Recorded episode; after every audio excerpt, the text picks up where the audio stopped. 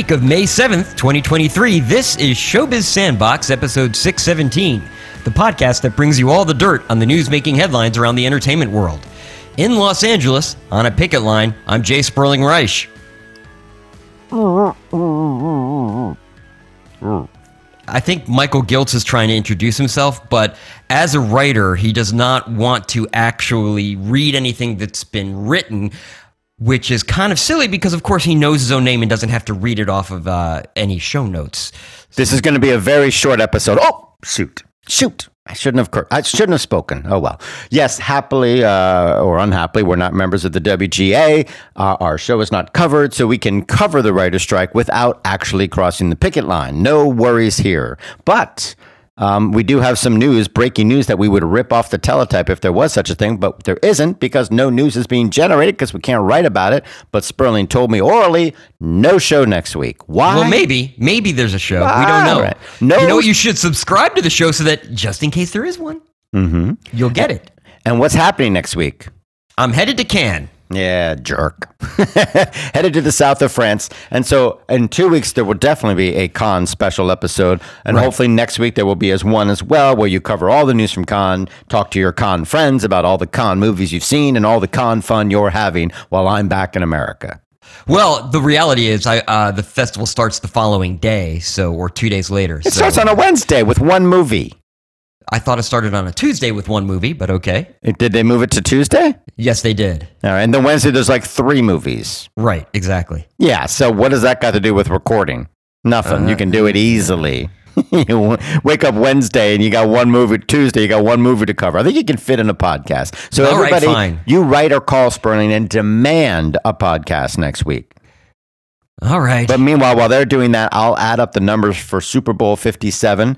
They have revised numbers from Nielsen, who's been under a lot of pressure to count as many eyeballs as possible. And again, it's really hard to do. The Super Bowl 57, they added in another couple million or 1 million. It's now 115.1 million people watched some or all of Super Bowl 57. That's the most all time officially, though they only started accounting for viewing outside the home, like at bars and restaurants and stuff, in 2021. So if you factored that in in years past, there probably would have might have been a higher number, but this is the biggest number of all time. So that's pretty interesting. I- I'm tempted to make a joke about Dominion voting machines. What? Six months later, they're coming back with this? Is this is of a Dominion vote voter fraud? And of course, the numbers for the coronation, where the UK has a new king, a new symbolic head of the country, uh, they don't overwhelm. They're not nearly as high as they were for the funeral of the Queen, um, but they're close to where they were for the Jubilee celebration of her 70th year on the throne. Now, of course, Charles is King Charles III. He was as soon as his father died, but now he has been crowned, and Camilla has been crowned Queen Camilla. By the way, she is the first former mistress of the king to become crowned queen since Anne Boleyn 490 years ago, almost to the day. You have to say, well done. Well, I, I, I, I, well need to have a, played. I need to have a word with Camilla. Hey, Camilla, you know how it ended for Anne? Because it, it did not end well. Yeah, yeah. My, my brother said it must have been a heady day for her. Yeah, yeah, yeah. yeah, okay. Hey, don't lose your head over it. hey! yeah, yeah, there we go. But so that's that that was exciting. My mom is 94 years old. This is the third coronation she has witnessed and remembers. You have to be at least 86 to have been alive during the last coronation. But she was 8 years old in 1937 when her father woke her up in the dead of night like 4 or 5 in the morning and they sat by the radio listening to the coronation of King George VI of the King's speech fame of course as Sperling mentioned off the air. And so she remembers that her mom not a morning person. Do not wake me up at four or five in the morning. So they were up, huddled around the radio. And of course, 16 years later, she was 24. Uh, or uh, uh, 16 years later, uh, yeah, she was 24 um, when the Queen was crowned in 1953. And now it's 70 years later after that, we've got a new king. So very exciting. Uh, we watched it all. Believe me, I was up at 4:30 in the morning, so I'm tired. If I lose my train of thought, you'll understand why. But I do know there's no episode, uh, no classic Showbiz Sandbox episode next week. Keep checking your inbox. Keep checking the website. Keep checking your feeds to find out if there's a special Cannes episode next week. And I want to know what are we going to talk about this week. Well, this week on Showbiz Sandbox, we're covering the latest on the writer strike. Strike, Disney, strike, strike. yeah, that's right. Disney and Apple are playing hardball with showrunners. Writer creator Adam Conover called out the massive paychecks of David Zaslav and other corporate heads. You know, Warner Brothers Discovery. Uh, late night TV has already gone dark, and the studios are accusing the union of feather bedding. That's right, feather bedding. Can you believe it? How dare they? Wait, um, what is feather bedding exactly? Because I'm not really sure I know what that really means. But in any case, happily, we have the entertainment and technology lawyer, not to mention a contributor to Puck. That's right, Jonathan Handel will be joining us to explain what's going on and where this is all headed.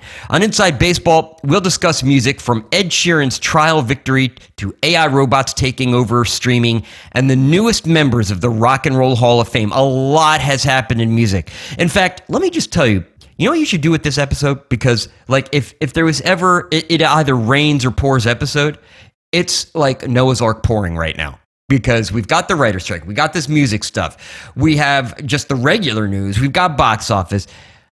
I don't even know how we're going to cover it all. So you may need to break your listening up this week into two or three or 19 episodes or 19, you know, sessions. I wasn't sure. case- I wasn't sure what Puck was, and I, there's a humor magazine, a literary magazine, of course, lots of characters. And I finally figured out it's a digital media company that tries to cover the four centers of power: Silicon Valley, Hollywood, Washington, Wall Street. All right, it's been around since uh, uh, 2021, so about two years, really, um, and not even two full years. Uh, but good for them. They've got 25 staff members.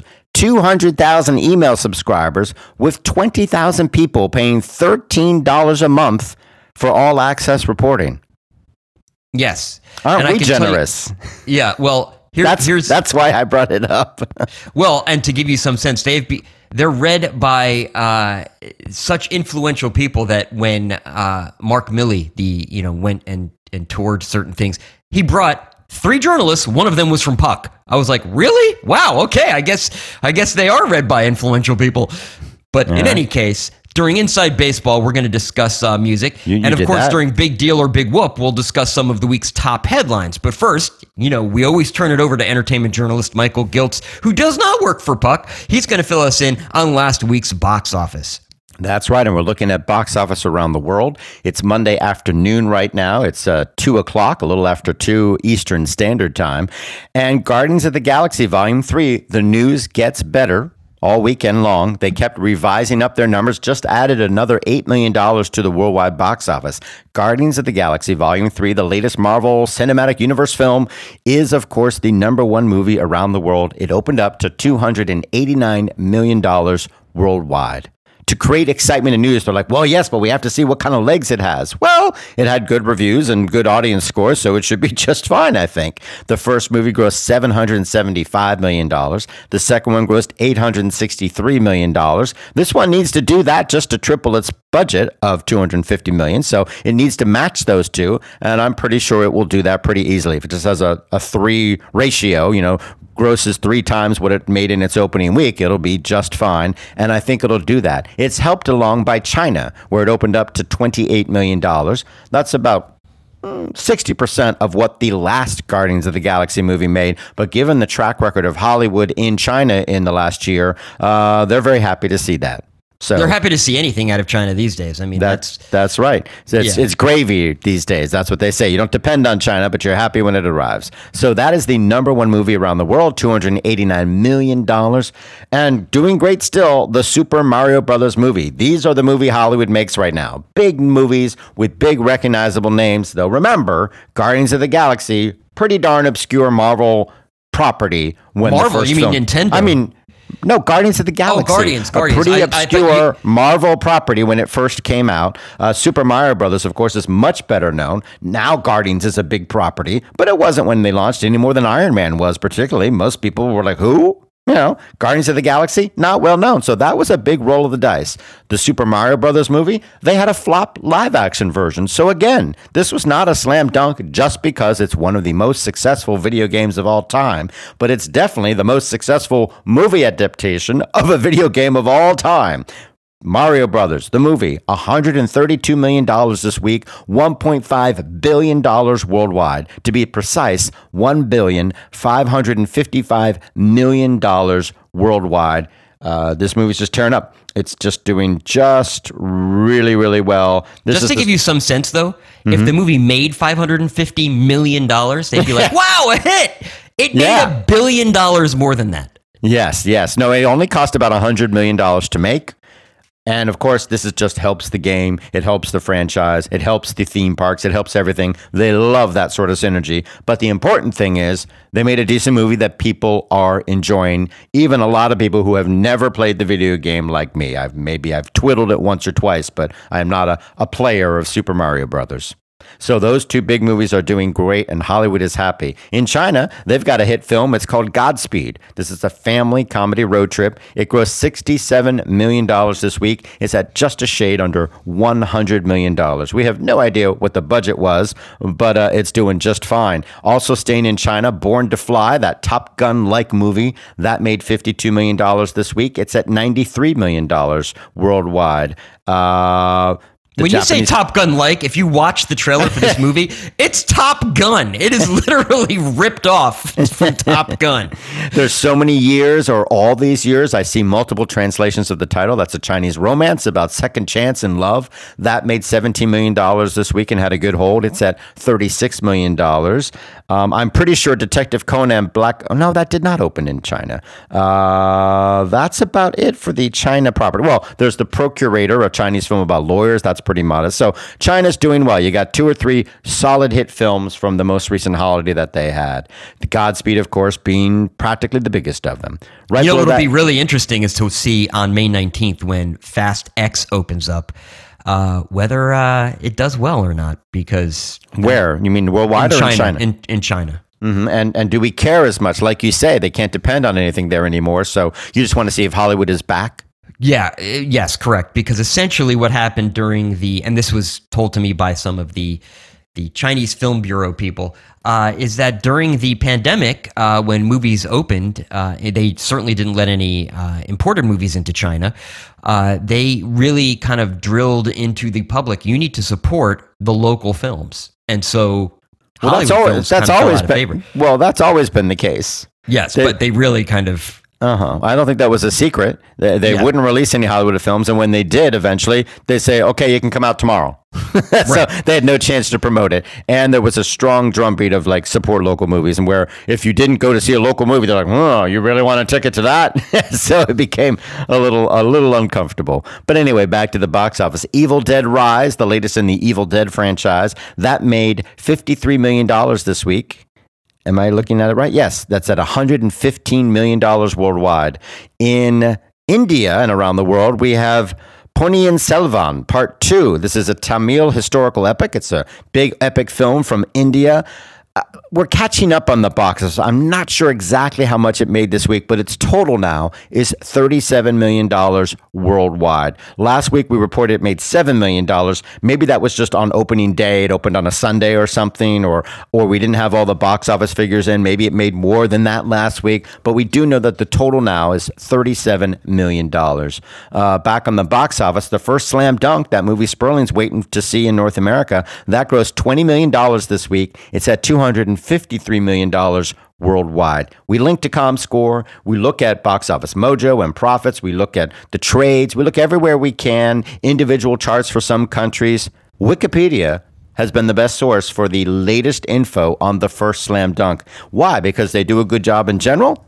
Sort of, but more importantly, there's some fan of the first slam dunk who pays attention and updates that that particular entry all the time with the latest info. And so that particular entry has been a very predictable and reliable source of up-to-date info on the worldwide box office for the first slam dunk. And that's why I donate money each year to Wikipedia. It's a great resource with a really good track record of accuracy.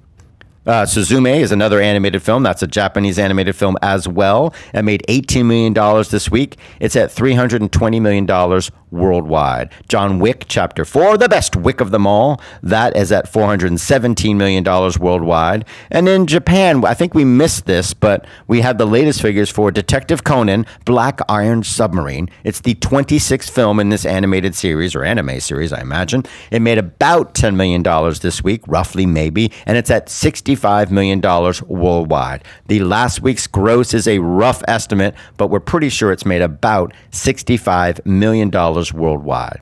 Then there's one of those movies that sort of looks like a hit, but it wasn't really. That's Dungeons and Dragons. It made $9 million this week. It's at $203 million worldwide and slowing down. I don't think there are any big territories left, but it cost $150 million to make. So we shouldn't look for Dungeons and Dragons 2 anytime soon, but they made a good movie and the people who saw it seemed to like it. That may be the same case for Air. Uh, are they happy with on Amazon with Air? It costs whatever. We don't know what it costs. We know they paid about $90 million to get it. Then they spent money to release it theatrically worldwide. It's at $82 million and it comes out on Amazon this week. So on May 12th, about 37 days after it hit theaters, it will be available on Amazon but they got a lot of attention. I'm aware of it. I may not have even known it was going to be on Amazon. It's big stars. They're happy it got a theatrical release. Is that a loss leader for them, or will they break even with the money they spent to uh, release it worldwide? It had a pretty big ad campaign, that's for sure. If it grosses 90 million or ends up with 100 million, they'll only get about what 40 million, 45 million, maybe 50 million from that. Yes, but uh, at the same time, they don't have to remarket it for uh, home entertainment because they they've marketed it already. It's, right, but they would never have spent that much money to market it on Amazon. They just would have put a lot of ads on Amazon mostly. Yes, correct. Um, you know, but you know, it is a big property with big names, and they would have done TV ads and some other stuff to promote it. But yes, of course, I'm just wondering whether that 40, 45 million is enough to cover a theatrical release and the marketing budget. Will they break even having done that? That might make them happy alone, right? Well, let's put it this way. That's part of the problem that we'll talk about during the writer's strike is they don't tell you all like yeah. well no we don't we don't know how profitable no i'm not i'm not asking for info on how much how profitable it would be for them or how valuable i'm saying how much did they spend to release it theatrically oh i think they spent it? too much i think they probably spent 120 million dollars all in at least beyond what they spent on the movie no, no, no, no, no, no. That's no, that's no, no. We're not talking about the movie. We're talking about what did they spend to market it and the cost of releasing it theatrically. Oh, I think they probably spent twenty million dollars marketing that movie. That's it. Yeah, that's probably it. And what about the cost to release it theatrically worldwide in a digital format? Oh, that's much less. I mean that that if they spent three million dollars doing that worldwide, I'd be shocked. Really? Maybe, so now maybe five million. I mean, just because it's and how does that compare to say ten years ago when you weren't doing a digital print and you didn't have oh, to pay and you had to pay? Mm-hmm. Think like about what? it this way: it used to be fifteen hundred dollars per print, right? Okay, and now it's like could be as low as fifty dollars. It's probably more like two hundred dollars a print now. So, so, what what they might have spent years ago would have been how much? Like like ten million dollars for a wide release, 15, 20 million dollars for a wide release because you're spending yeah. you know like a thousand prints at a at a thousand dollars. Think about that. That's you know it's a lot That's of money. But how, how much of a difference does that make when they are making their decisions about, you know, releasing these movies theatrically? The cost of actually physically releasing a movie is so much less. It's only a million dollars. A thousand screens, a thousand yeah. prints at a thousand dollars is only one million dollars. So it would be one point five million if you were on, uh, if it was a fifteen hundred dollars per print, and if it was two thousand screens, it would only be, you know, two three million. But so that's what you were sort of talking about. Two thousand screens, maybe you'd be talking about a couple million dollars, and that's dramatic dramatically less than it was. You're saying than it was a few years ago. You're saying it was three million dollars a few yes, years ago, correct. and now it's only five hundred thousand dollars or something. Yeah, it's between five hundred and like three or five three million dollars to to in well, the U.S. In the U.S. Why do you think Deluxe and Technicolor joined forces? Because they were, you know, they were billion dollar companies, and now they're not. Mm-hmm. So it's a lot cheaper to release these movies theatrically. It makes your people happy. You're going to market anyway. You're going to want to give a big marketing budget to a film starring Matt Damon and Ben Affleck just to keep them happy. So it's a much it's not as big a roll of the dice anymore as it would have been. You're saving a few million dollars at least with not having to do physical prints. Yes, at least. Well, you said fifteen hundred dollars a print, and that would be one point five million dollars. Yeah. So, so so that's Yeah, you're saving 1.5. You got to pay something. per per 1000 prints, correct. Right. Well, yeah, Air is not on 5,000 screens, is it? Well, anyway, so that movie may be a very good gamble for them to have released it theatrically. They're certainly going to make 40, 50 million dollars in their pocket. And if they spent 30 million dollars, well, then they made 20 million and they get to show the movie on Amazon just 37 days after it hit theaters. Everybody's a winner. What about Are You There, God? It's Me, Margaret. This movie cost about $30 million to make, got good reviews, good word of mouth, but it's been a pretty modest earner. $6 million it made this week. It's at $13 million worldwide. Not a huge gamble, and it will be a valuable member of your film library, but uh, not the success story you were hoping for. Back in Japan, they have a TV show called Tokyo Mer, M E R. It's Tokyo Mobile Emergency Room. It's kind of like emergency or Grey's Anatomy, but on the road. They're always running around to burning buildings and, and cars hanging off cliffs and saving lives. It's very, very dramatic. I watched the trailer. They made about 10 or 12 episodes in 2021. Now they've turned it into a big movie and it has opened up. It made about $5 million this week. It's at $10 million and counting. Russell Crowe's movie is, is chugging along. The Pope's Exorcist hit $66 million. If it had made $666 million, they'd really be talking. Um, and uh, Guy Ritchie's The Covenant made $15 million so far.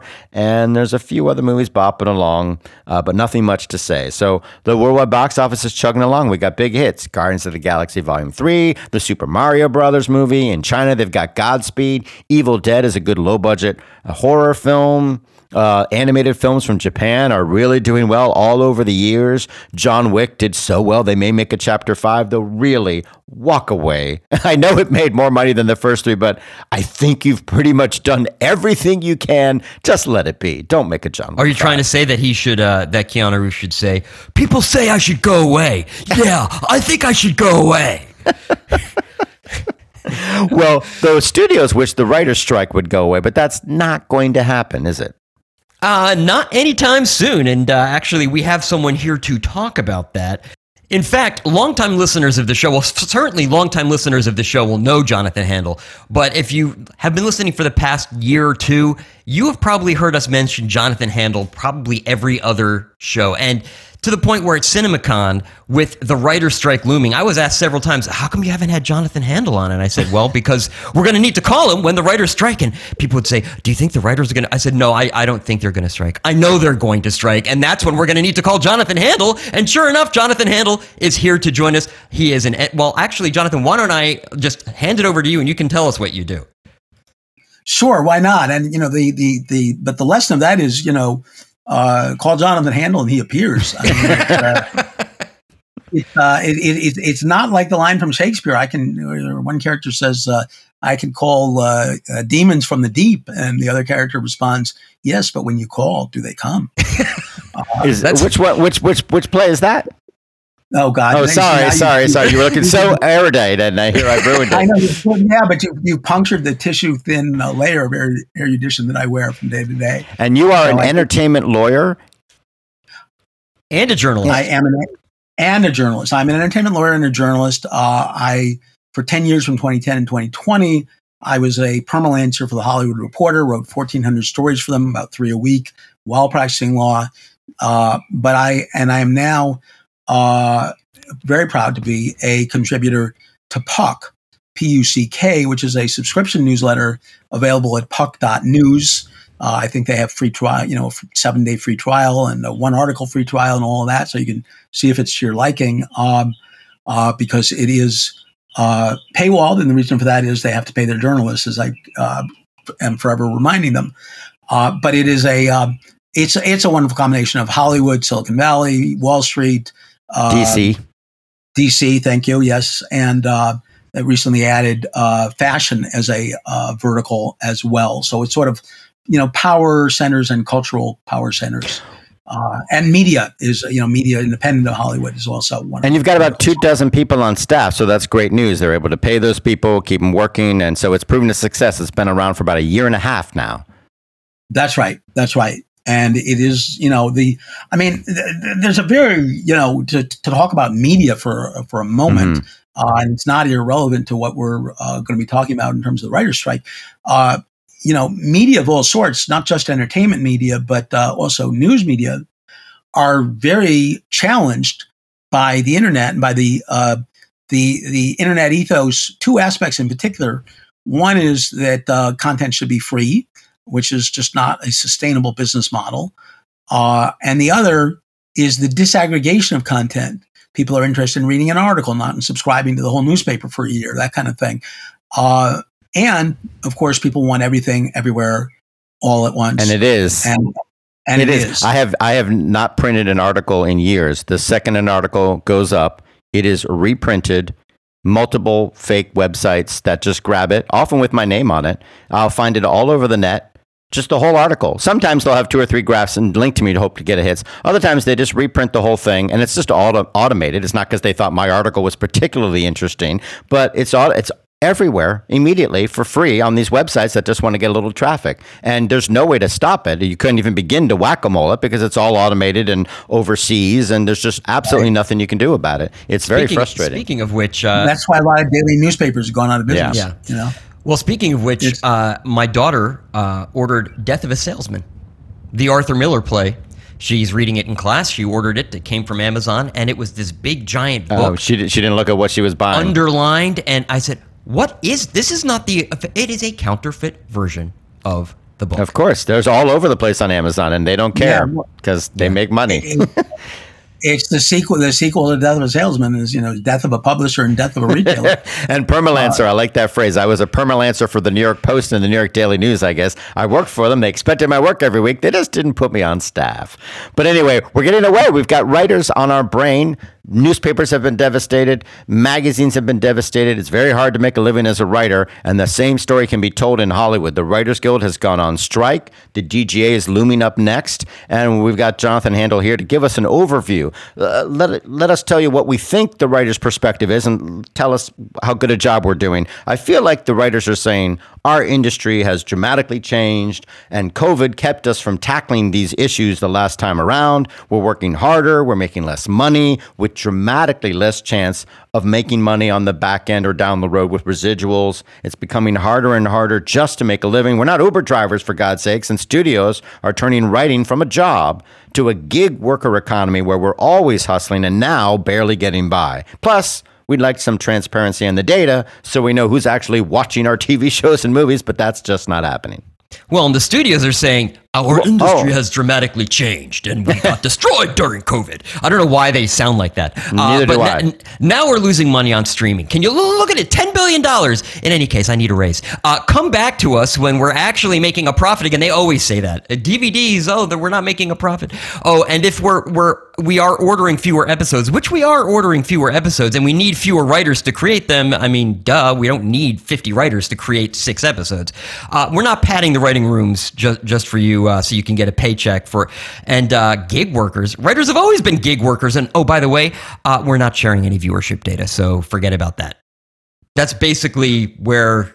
Well, this is these are you know each of you have given such good summaries that I'm I can log off now.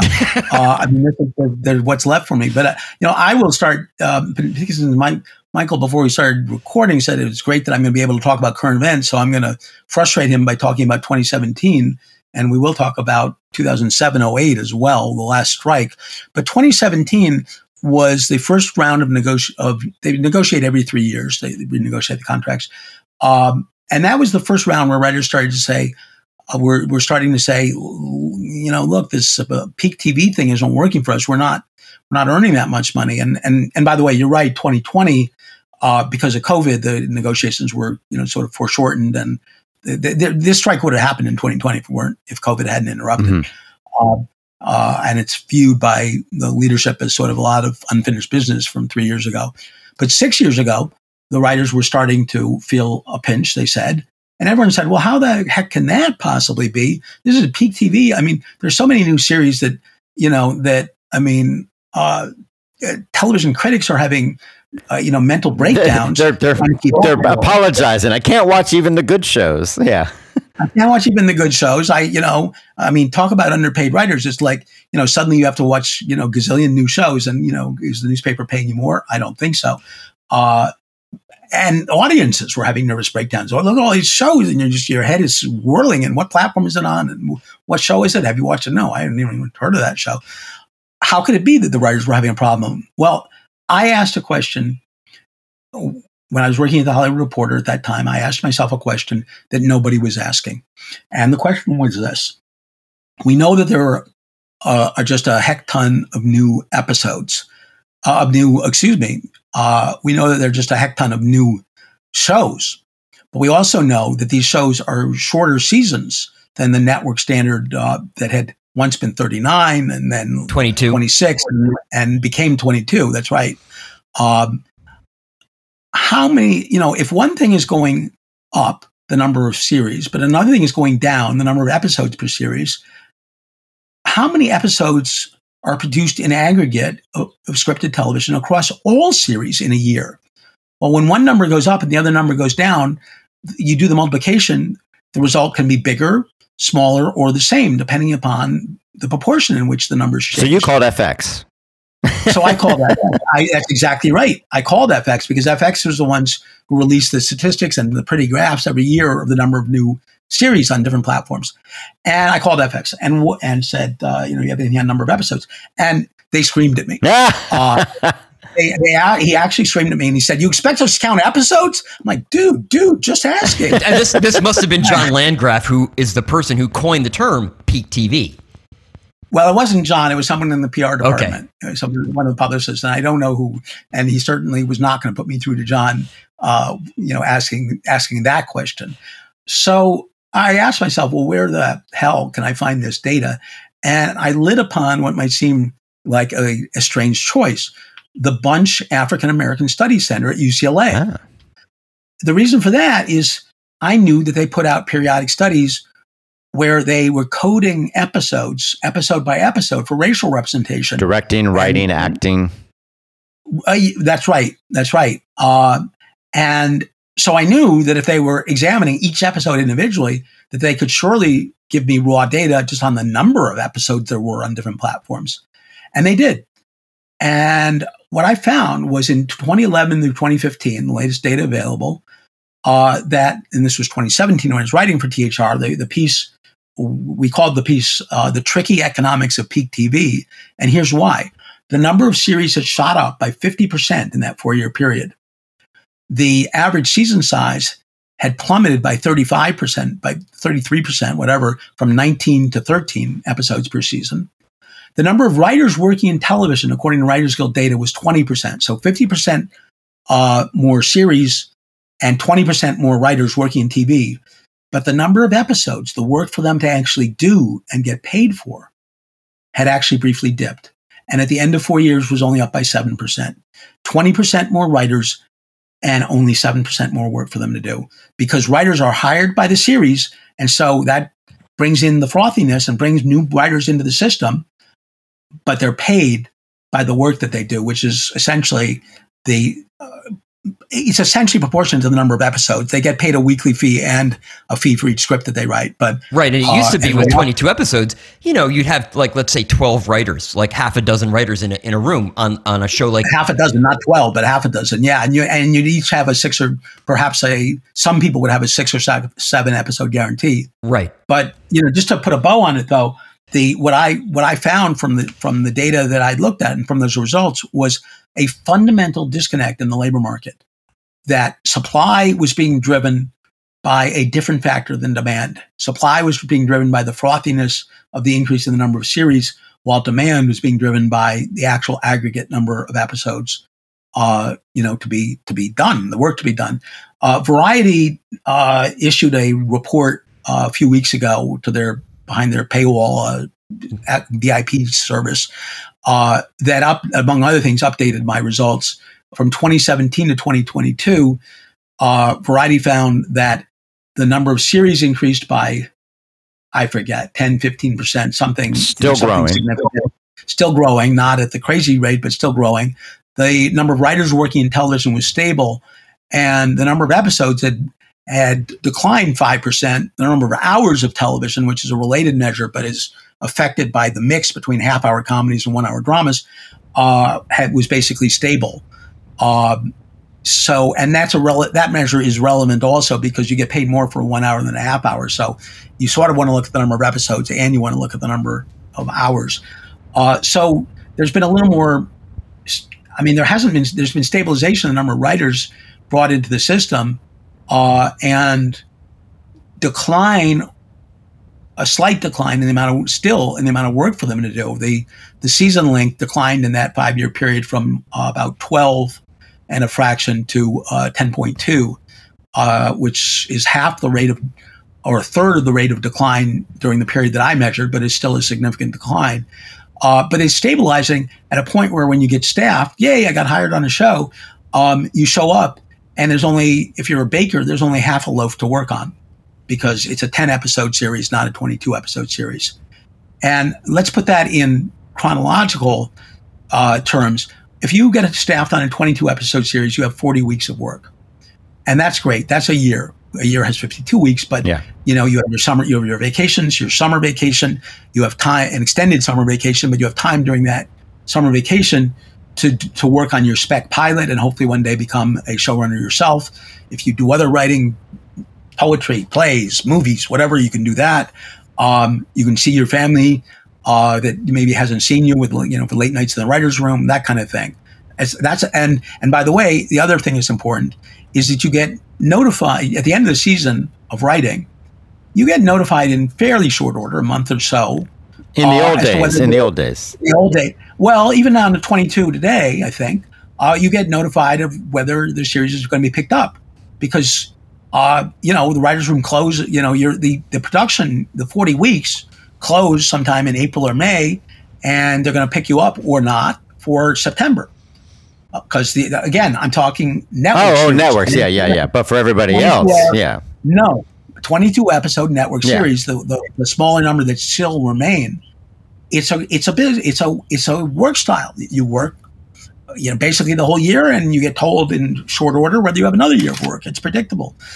The ten episode series, you have at best twenty weeks of work, maybe less with these with the mini rooms uh, that we that we'll, we can talk more about, and plus so first of all that's not a year's worth of work and what do you do with the rest of it well you know you say well maybe they give them two ep- two series deals well sure i mean you know i'd be a great writer for a gay series set in Los Angeles or set in Boston in the you know in a somewhat earlier era. Entertainment lawyer by day, fight, crime fighter by night.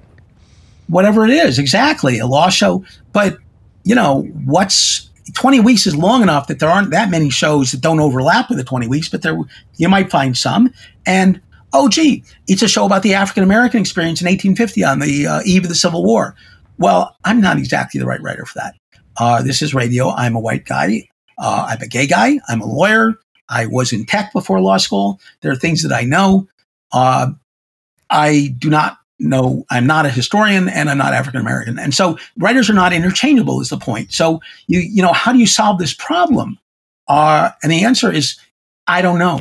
It's a very hard problem. Um, the Writers Guild, as uh, Sperling, as you mentioned, once uh, alluded to, wants minimum staffing levels. They want, for example, their their current demand is that a 10 episode series uh, would be staffed with eight writers. Now that's crazy, but you, you always ask for more than you think you can get. But the studios won't even, wouldn't even guarantee, you know, you say, can we split the baby? Four, three? And the studios are like, no, some people are auteurs, some showrunners, they want to write all the scripts themselves, or maybe they want just one or two other writers. We can't guarantee any minimum. And it's, and it's not an invalid argument. Uh, but the writer's argument is not invalid either, that this is creating a real problem. The Guild wants um, also uh, minimum duration of employment for at least a subset of the writers who are staffed on the show. Now, that's a more compelling issue. Uh, a more compelling, I mean, it's a more, the studios have less of an argument against that, I think, than. Uh, than uh, they do against the minimum staffing. And the reason is this if a writer, a, a junior writer in particular, doesn't get the opportunity to uh, part to, to be told you have to do a production rewrite because the actor says the scene isn't working and you have to do it in the next hour and a half. If you don't get that experience, the experience of working with directors and actors and department heads, or the experience in post production of working with editors, the editor says we're gonna oh we'll we'll cut that line or we'll we'll just we'll cut away from like no you can't cut that line or even cut away from from the character speaking it because that line pays off in the third season. And the editor was like, oh hell, I didn't really realize that. Well, that's why I'm the guardian of the of the story. I'm the writer. Uh, without getting that kind of experience, younger writers have a much harder time climbing the career ladder and becoming more senior writers and better paid writers and eventually becoming showrunners. They've never seen a set, much less worked on it. You know, they're they're, they're, in, the, I mean- they're in the staff room. So to, to clarify, it seems like Yeah. there's a lot more TV, so many more new shows. But in fact, when you look at episodes, which is actually the work that you have to do, create an episode, uh, there's only a little bit more, and there's a lot more writers in the system. Even worse, that work. There's no more. There's no more episodes. The episodes are have not increased at all. Oh, I thought they had increased just a titch. Like there were Well, they increased the titch for five, eight, eight years ago, but in the last five years, they actually haven't increased it in. So there, there's no uh, uh, there, the episodes are not increasing. So the actual work that needs to be done is is flat, even though there's a lot more shows, and the work is apportioned out in ways that are really bad for writers. Instead of working most of the year, you only work a third of the year, and you're not getting Because- experience on the set. And Right. worst of all. The golden rainbow, that, that pot of gold at the end of the rainbow, the thing you're working for. Uh, in the old days, you'd write a script, you'd write an episode, you'd get a credit, and when it would rerun on cable and TV, you got more money. You got residuals for years to go. And so when you weren't working, you still had this modest but steady stream of income that helped you actually live and survive. Nowadays, all of that is dried up, and we always talk about, you know, you know, physical dollars turning to digital dimes. Well, it's dollars to pennies now. There's no well, that's not that's not quite fair. what are they uh, talking but- about going from thousands of dollars to like a hundred dollars for residuals? Well, No, wait a second. the- That- the- Well, let's let him talk. Let's just. Uh, let me let me let, um, the initial the initial years. So you the, the formulas are very different. Um, for a network show that then Well, we're know, talking in the day- streaming, yeah. yes. No, no. Yeah. The formulas are different for a network show that back in the day, as you said, would then get syndicated if it were a successful Right. show. Okay. Now it's important it's important to acknowledge, you know, a lot of network shows were canceled after two, three, you know, seasons. That's true, if- but they were also rerun regularly during the year. They would show them two or three times, even if the show was canceled. They actually got re- nowadays. They don't almost ever do reruns because nobody watches them. So reruns have really fallen off a cliff. Well, well, reruns, rerun. If you were luck, reruns would not every not every episode. So let's let's talk about this in de- some detail. Okay, Okay. Um, a network show, um, of 22, 26, or even 39 episodes. Not every one of those episodes is going to get rerun. No. on, on in On the network, network. on network on the network. So hopefully, at least some of my episodes, the episodes that I wrote, get rerun, and then I get a lucrative residual. Uh, hopefully, the show is successful and lasts for more than three seasons, and then gets sold into syndication, which was secondary broadcast off network. Um, and later on, syndication was something that basic cable, like um, TBS, would buy programs, network programs, and and, and play them. Um, in those instances, I would get an additional residual. Uh, it was better in broadcast syndication than in ca- basic cable syndication, but there's still, as the one mode shifted to the other, there still was syndication. In addition, a successful show would get sold into foreign, and I get a residual for that. The way it works, in and and those residuals would be paid quarterly, uh, you know, as the broadcasting was done, uh, and the residuals, uh, in some cases, were based in part on my initial compensation, uh, you know, or, or, or roughly proportionate to the scale compensation, two thirds of scale or something like for a network broadcast, uh, roughly speaking. Um, and in other cases, the the syndication and and for example, uh, there were there were related formulas and different formulas, but the formulas captured the fact that some shows were successful and others were not. You got more in success than in a show that was not successful. In streaming, uh, is completely different. You you work on a show that's now again we're not talking about shows that were made for network and then show up on streaming like Gilmore Girls. uh, Yeah. you know Gilmore Girls or something, but we're talking about shows made for Netflix, Stranger Things. Stranger Things. Stranger Things, Right. Stranger Things. So the residual is, is a Stranger Thing. In fact, um, the residual is paid once a year. It is significant in the first year and declines percentage by the, there's a percentage factor that declines year by year. Uh, comparing apples to oranges is hard. Um, it's it's certainly possible, for example, that a show that is not success particularly successful, but nonetheless stays on the platform, and you only get the residual if they take the they show off the platform altogether. And, and they're doing that more and more. well, that, and they are. That's right. Now, canceling the show doesn't cancel the residual Right. as long as the show is still on the platform. But if they take it out of the library, then there's no further residual. Uh, and they are doing that more and more and moving unsuccessful shows to uh, places like Pluto, uh, which is a different model and pays lower residuals. Um, in it, it certainly is conceivable to me that a show that lasts, say, only two or three seasons on network versus a show that lasts two or three seasons on streaming and stays on the streaming platform, it's conceivable. I don't know for sure that the streaming residual could be, uh, you know, proportionate or even potentially, uh, you know, higher because that three that three season show, two say a two season show on network is not would not have gotten syndicated, would not have gotten foreign sales, Right. Um, and after the two seasons would not have gotten uh, network reruns either. So that's but that's a different that's one example. But a show that's moderately successful, let alone a show that's very successful, the way the formula works, um, Wednesday, the residuals for Wednesday, which is a, a super hit, are no greater than the residuals for let's take a hypothetical show called Tuesday that no one ever watched. I love Tuesday. Wednesday- You love Tuesday, but no one else watched it, and yet the residuals for Tuesday would be the same as the residuals for Wednesday. But- but here- and they're not paid on Wednesday or Tuesday; they're paid once a year. But here's the rub: if if I'm if you're the writer and I'm the studio head, eh, or I'm like Ted Sarandos, I'm not telling you how popular either show was. So it's not like you can come back to me and complain because we're kind of telling you that it's that it's successful because we're ordering another season of Wednesday, but not Tuesday. But you don't know Well, there's a how little more- successful.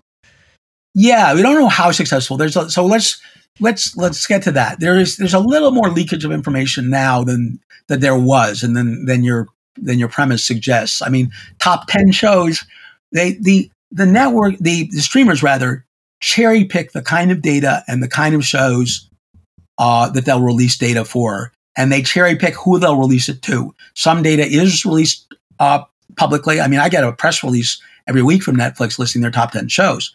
Um, but other data might be if you're a, showrunner that they really are in love with, you might be able to get more information than a showrunner that they're maybe a little more lukewarm Probably on. not a lot though. Um, not a lot, absolutely not a lot. Yeah. That absolutely not a lot. By and large, there there is not transparency. Now, the Writers Guild is not focusing uh, on residuals at all, and the reason for that is that the Directors Guild is starting negotiations this Wednesday, uh, and um, they are going to focus laser like on residuals. And there are, there are two sets of things that they want to do. One is they want to improve the existing formula within its existing framework. Uh, among other things, the, the, the only external input to the existing formula, I should say, is not viewership, but is the size of the platform. Right. So if Wednesday were on a, a smaller platform, on BritBox. Paramount BritBox. or, Breadbox, right, or whatever, it would pay lower residuals. Um, that subscriber count that is used to, describe, to decide which bucket a service falls in only looks at domestic subs. Well, no, it does not look that- at worldwide. They wanted to include worldwide, of course. They're saying if you won't tell us how big a hit a show is, then we'll say, well, it's on a platform that reaches potentially 400, 300 million people worldwide. Therefore, you know, And- you're not going to tell you're us pub- anything. Yeah, and you're a public company, and you report that to Wall Street, and so we know that. But you you kind of hit Right. on a there's you hit on so many things here. You hit on mini rooms. There, that's an argument that the writers have. well, he, he covered that, yeah. And well, mini rooms. The the question has always been like, what's a mini room? You know, like there were a lot of people complaining about mini rooms, and one of the jokes, actually in Puck, I might add, was what's a mini room? Uh, and so there's that. But you also hit on something that was that's kind of flew under the radar for a while until this week, and that is normally the DGA goes first in these negotiations. They've let the Writers Guild go first twice. Once in 2007 when there was a strike, and this year when there is a strike. And they did that because they knew, like, well, if the writers are striking, then we come in and go, so why don't we negotiate? You want two people? You know, it'd be a shame if you had two people striking against you at the same time. In 2007, the directors actually cut a deal. Which then, of course, kind of took all the air out of the balloon for the writers. They were like, "Well, all right, I guess you know we'll take what they got, and uh, we're going to look silly if we don't But they're on the same page this Well, time. This time they're on the same um, page. It's uh, it's a little more complicated. Let me add a couple things. First of all, I want to add the other thing that the to, to finish the put a bow on what we were just talking about. The other thing the Directors Guild is looking for is an additional and well, so they want to improve the current formula by taking account of internet of worldwide subs. That's going to have to be uh, have a weighting factor to it, a weight. a sub in a sub in in in India. in India, India, is four dollars, you pay a two dollar. dollars. Yeah, yeah. Right. So, you know, but you know, that's that is doable. Uh, the other and and of course they want to increase some of the percentages and the dollar figures and so forth that are input into the formula. But the other thing they want to do, so that's all within the parameters of the existing formula, is they want to add an overlay, an additional formula that kicks in in success, and it would require sharing of some sort of data uh, on how the show is doing. Now, I, I want to talk about how how shows make popular shows make money for the streamers because, because there are different ways. And then we'll Sperling, I will get back to um, What a mini room is. was it? Right. What Wait, we- wait, wait, no, no, no. oh, to the, to the Directors Guild and the, And the whether the they last rank- undercut the writers. Yeah. Yeah. Um, a, a popular show makes money by attract by you know we we see it we say there's lots of viewers but actually lots of viewers cost them money because they have to serve more streams and the content distribution network charges them um, for that. That's not how they that's not literally how they make money. Uh, they make money from advertising uh, now because there are ad supported tiers of netflix where you pay a sub fee that's lower but you you know netflix and um, uh, and max it's now called hbo max and disney plus um, they make money through subscriber attraction. A popular show attracts new subs they make money through subscriber retention a popular show keeps the subs on as long as they're popular shows especially unlike netflix you know hbo where things are released week by week if you like succession you, you sign up for hbo because of it and you stay until succession is over um, and, you know, and then maybe you cancel, you churn out. Uh, churn is the word. Um, and then for other streamers, for Netflix, that's it. That's how they make money. But for Apple, having video burnishes the brand, and that makes uh, Apple products more attractive in people's eyes. It may also attract people to the Apple TV box, which then becomes a gateway into buying an iPhone and so forth. But the most interesting is Amazon. Jeff Bezos said years ago, having video as part of Amazon Prime attracts people to sign up for Prime, number one. And separately, he said, Prime subscribers, whether they watch video or not, over index in purchasing behavior because they like the free shipping. And thirdly, at a third separate occasion, he said, when we win a Golden Globe, we sell more shoes. It's that direct. Amazon, you know, Netflix wants to keep your you subscribing for your subscription fee. Amazon, you think the $150 is, you know, or whatever it is for Amazon Prime now? That's good money. That's good money. That's good money. Yeah, but the margins that they make on the products that they sell, they are. But most most of the most of their business is other people selling stuff. They're just a conduit. They're as a platform. They don't even sell stuff. The majority of the traffic on Amazon is third party companies using their platform to sell stuff, and Amazon is the gatekeeper who who charges those third parties if- up the if we're talking about Amazon, we're so far off track. Well, we're not No, though. we're not, no, we're not. We're not. That's exactly that's exactly the point. And these company, the streamers have different interests. They don't care about about a library that you. They, they, they care less about it. Yeah. It, it- It's not a laser focused thing the way it is for Netflix versus say for Amazon. It's a little bit less of an issue. And the other thing about the three streamers, since we're talking about them, this strike is going to last into the summer. That'll destroy, as I think I alluded to, the the fall broadcast as likelihood of destroying the fall broadcast season. Well, guess who's happy to see that happen? Netflix, Apple, and Amazon, all of whom are members of the alliance that is negotiating. These companies have divergent interests from the from the legacy media companies, especially the three legacy companies that own networks. Uh, if there's no new content scripted to watch on broadcast in the fall, I guess I'll watch Netflix instead. Well, that brings us to our next point. The um, uh, what's crystal clear from talking to you is that things have dramatically changed in the business. So when the writers say, "Hey, we need to renegotiate and figure out this new world here," they have a very valid point. so many things have changed in so many ways and the interests have diverged. And that brings us to the length of the strike. Sperling, you say this strike's going to last at least 70 80 90 days because the studios want it to because they want to they want to have force majeure and tear up the contracts that they have. They can clean house.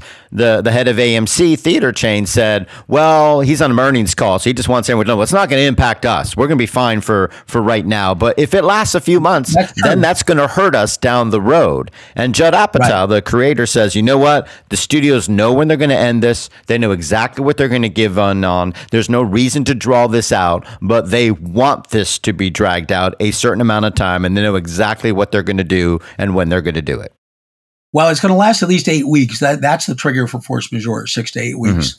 So that's fifty six days. But then there's nothing driving a, an immediate solution, uh, and that gets to uh, to the point, the, the hanging point we have here about Sperling and the D, the Sperling raise about the DGA and 15 years ago. What ended the strike 15 years ago was two things. Uh, first of all, the DGA did not, 15 years ago, did not let the Writers Guild go first. the Writers Guild contract Ended first, expired. It ended for ended much earlier. It ended in November of uh, 2007, whereas the DGA's didn't end until June 30th of 2008.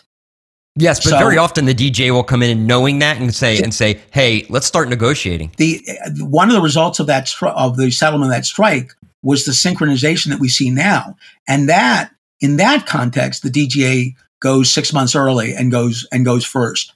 But in the no, it wouldn't have made sense for them to go before November. That that would have been bizarre. What they did do is ultimately, uh, once you got to about five or six months out from their expiration, they want a buffer. Uh, January of 08, they did negotiate, as you said. They did a deal that set the template for, in all respects, major respects, for the writers' deal. Right. That was one factor that, that drove a conclusion, an end to strike. But there was an, there was another uh, coupled with with strike fatigue, and that was the Oscars. Um, the actors, in solidarity with the writers, destroyed the Golden Globes in January by by boycotting them and turning them into a cut rate press conference. The threat was there that the same thing would happen to the Oscars in March. The studios didn't want that for several reasons. The, the companies, I should say. One is for ABC, which broadcasts the Oscars, it is the second largest television day event of the year after the Super Bowl in terms of ad sales. Secondly, uh, it's a celebration of movie going. And the movie companies want people to celebrate movie going, so they'll go to the cinema and watch movies, especially back then. Uh, thirdly, a lot of the ads, not incidentally, on the Oscars are for upcoming movies. So all of that was a reason that the companies didn't want the Oscars destroyed. And guess what? Even though the writers were the ones threatening to destroy, implicitly threatening to destroy the Oscars with the help of the actors, the writers didn't want the Oscars destroyed either for two reasons. One is um, writers win Oscars and they'd like to have their night in the sun, the date, as it were. But the other is the threat of destroying the Oscars was actually more potent than the actuality of destroying them would have been. Because if they destroyed the Oscars, then what? They didn't have another bullet in that gun. I apologize for using a firearms metaphor, but there there wasn't another arrow in the quiver as a you know an earlier generation of firearms, I suppose.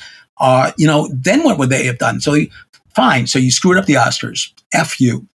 Well, you know, but the strike continues. So they didn't want to, to have to actually do that because the land afterwards, the you know the terrain afterwards was was rugged and people were had strike fatigue, uh, and the studios didn't want that to happen. So there was a natural time crunch that created a deadline, and they got a deal done in February, uh, about a month after the director's deal. But there are no Oscars in the summer.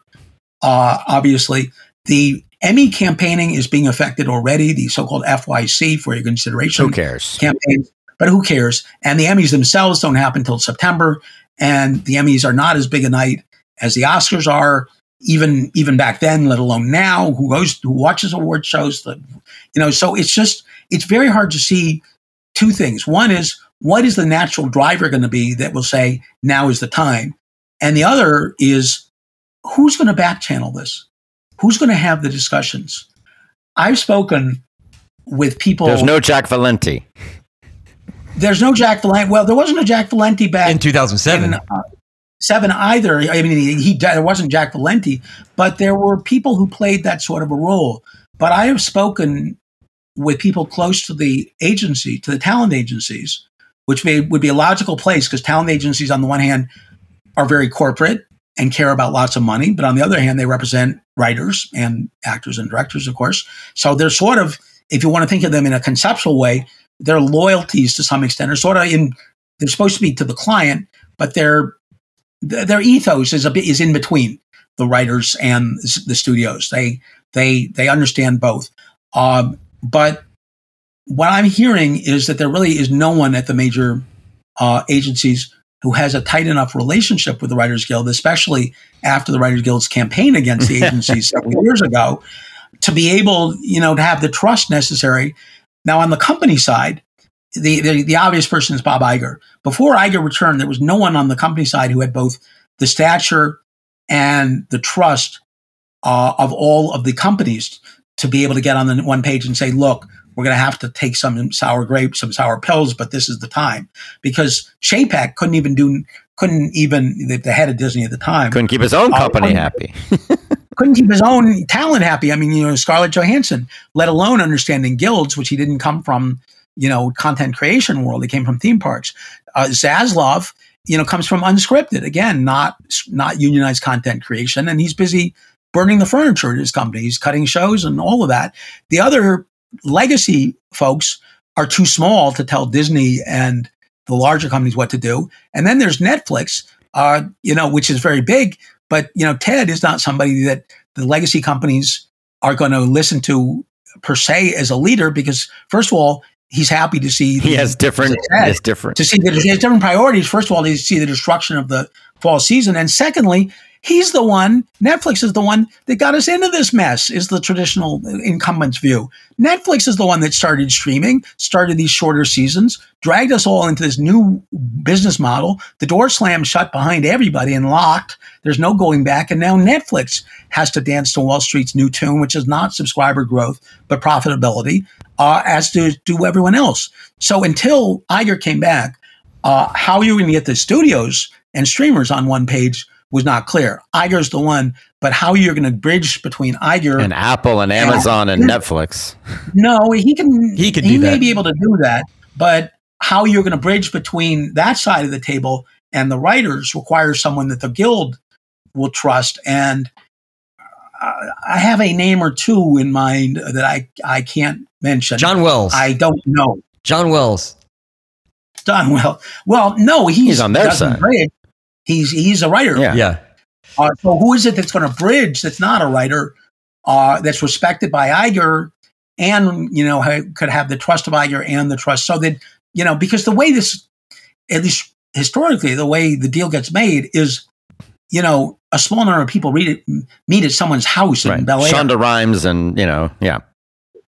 Right, right. But it's got to be not just the the upper level of the Writers Guild, but the upper level of the studios and someone, you know, performing a bridging function. And so it's when you look at those factors together, the force majeure. And by the way, the other thing about force majeure, 15 years ago, um, you know, strike started in November. Uh, two months later, you know, you already had the force majeure terminations in January. So February, the studios had got had squeezed the, the juice out of that lemon, and they were ready to make a deal because they'd done their force majeuring. Here, you're going to see at least eight weeks for force majeure, and then what? The summer grinds on. I mean, People are on Two months. vacations and people are on vacations, and two months from now, you know, the fall season is probably already dead. It certainly is. You know, there's not nothing much left of it, so that's a sunk cost. Um, also, every day that you don't produce content is a day that your balance sheet looks better because you're not expending money on producing content. It's only later that it hits you when you lose subscribers because you've got crap on your service. But right now, they get to say the street, well, we had, you know, we had some tough quarters the last few quarters. This quarter looking pretty nice. Our expense sheet looks great. right and we force majeure. you you know you want to we're going to spend money on content but we're going to do it with discipline and you know what discipline means it means cut cut cut renegotiate renegotiate and that's the narrative that they'll be selling the street But what? Well- what- but let me ask you this. So, let, let- let's. So the DGA is. I mean, this is gonna. My theory here, and I say this having talked to some DGA and WGA members, is that they they are all like because of th- this confluence. This thing could go on for a long time. It will go on for a long time. And the DGA deal. What does a long time not- mean? It means into the summer. Well, yeah, Uh, well, it's going to go eight weeks, sure. It's going to go at least eight weeks, but it's probably going to go longer. Um, the DGA deal, unlike 15 years ago, will not set a template for everything that the writer, writer, writers most care about. It will set a residuals template for both the screen actors who are negotiating starting uh, June 7th and for the Ultimate Writers Guild deal, but only a residuals template. And as we've been talking about, the major issue for the writers is writer specific. It's mini rooms, staffing levels, staff- Spans, and- everything. Do, do you want to explain what a mini Right. room is? I mean, I could do it, No, but we we, no, we we, know we what covered- mini rooms are at this point. Yeah, he covered it already. Mini- Yeah, Did you, they're, they're uh, you know in a sentence they are smaller writer rooms than than historically and they are often uh, open before rather than going to a pilot and doing a pilot and then if you'd like to pilot you you uh, you order You- to series Yeah, you You order staff. for You staff up. at least. Yeah, and then, you, and then you staff up you staff up before you've even greenlit the thing but you only staff up with a small number of writers and they write and then you might greenlight or you've greenlit it and then they write but you often will close the, the room before production starts as we talked about so that's a mini room um, not to be confused with a mini computer you write six episodes before they even begin filming, rather than having a staff on hand and you're writing episode four while they're filming episode one, and it lasts for forty weeks. So it's a dramatically different way of doing business. And these writers are fewer, doing more work, and they never even see a TV set. They never even know, you know, they've never been on set for a minute. in many in many cases you could have a mini Yeah. room that continues into production but um, but in and I don't I couldn't tell you what proportion do versus don't but it's a growing it's at the very least very minimum so to speak it's a growing problem according to the writers guild One we haven't que- even oh. talking about late night television and how they no, want to no, do we're day not talking about that. One last question is about other unions. The studios, uh, the writers thought maybe studios thought they could just move production overseas. They could go to the UK, they could go to Australia, New Zealand, Spain, France, Italy, and uh, they're saying, you know what? We're actually seeing a lot of strong solidarity from unions and writers guilds all over the world. And there's a lot more recognition that this is the same fight they need to fight. Though in the UK, there's a lot more instances of small runs of TV shows and shows being written by one or two people. So there's a history of that. So it's that's not so unusual to them. That That's that right. change. Right. So they fought this battle to a degree, maybe, but they also recognize that they're in the same boat. And so the writers here in the WGA say we're seeing a lot more solidarity around the world than maybe the studios expect. Do you see that at all? Is that happening? Uh, yeah, I mean, the Writers Guild Great Britain, and things went back and forth. For example, things went back and forth. At first, they quote unquote advised their members not to take work uh, from struck companies. Struck companies means companies that they're on Netflix, Writers yeah. On strike against, Netflix and so forth. Um, they then uh, sort of upped that to something a little more definitive. Um, I'm not aware of statements from the Writers Guild of Canada. Um, so I don't know. Um, uh, you know, and in addition, I'm not aware of any statements from from guilds, if any, in foreign languages. And Netflix has pioneered as a Tons of production. yeah, tons of productions in foreign languages. What, are the, what do the Korean writers think? Yeah. What are the Korean and the French and the German? Uh, so yeah, there's an attempt to. There is a growing recognition of solidarity. There's an international. I think it's called the International Affiliation of Writers Guilds uh, that the guild is a member of and uh, communicates through. Um, it's the international internationalization of the business is a very uh, is a very key issue, and the Writers Guild is the Writers Guild is also trying to avoid leakage domestically. For example, a lot of non-guild uh, early writers have posted their scripts on the Blacklist, which is an online platform where you post your script, and some scripts, you know, have gone to have been bought off the Blacklist and gone to production, you know, or gone to representation and then production. Um, the black the the Blacklist actually sent out a very unusual message to an email blast to all of its users. It was an email blast written and signed by the Writers Guild, and it said, "If you're tempted." As a non-union member who's not bound by the strike We will never work with you. we will never admit you to the guild ever if you violate the strike rules. Don't do it. It's not the way to begin a career. Mhm. Blah blah blah, etc. Which So they are they are making every effort to And, avoid. and the Writers Guild of Canada released a statement saying, This is the same fight we are fighting. Their issues are our issues. We are going to support them to the fullest extent possible. And then they detail if you're a dual member, do this. If you're not, do that. But they have uh, very strongly What if you're- spoken up and said, what if you're not? I mean, so that's that's that's words of solidarity. But What do you do if you're someone Martin writing- Scorsese or you're Wes Anderson and you've got movies appearing in Cannes? You're not supposed to promote movies, but your your movies are in the Cannes Film Festival, and you're a writer and you're a director. You're a member of the WGA. You, uh, do you Well, show uh, up? Do you go? A member of the WGC says you cannot accept struck work. If you are a member of the WGC and a Canadian resident, uh, you may continue to work under the independent production agreement, but you may not accept struck work. Struck work includes anything that normally is a WGA show, et cetera, et cetera. So they're they look like they're putting some teeth behind their statement of solidarity. Sounds like that. Yeah, thank you. Uh, it does sound like that, and and of course that's the uh, the direction that the Writers Guild is urging people in. Um, the and in, in a crosswise, uh, uh, you know, non-writer uh, area of solidarity, the Teamsters have stated Teamsters do not cross picket lines. Casting directors are a member of the Teamsters, by the way. casting directors and also, of course, truck drivers. Yeah. who have the ability to shut down Everything. immediate ability to shut Everything. down everything. Right.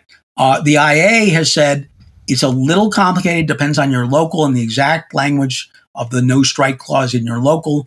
But um, they then outlined, and in many cases, um, people uh, they they said you are they they said or argued, as the case may be, because some cases the agreements are silent on this, uh, that you have the right not to cross lines. But the employer has the right to replace you as an IA member with somebody else, but they can't permanently fire you, only for the duration of your refusal to work.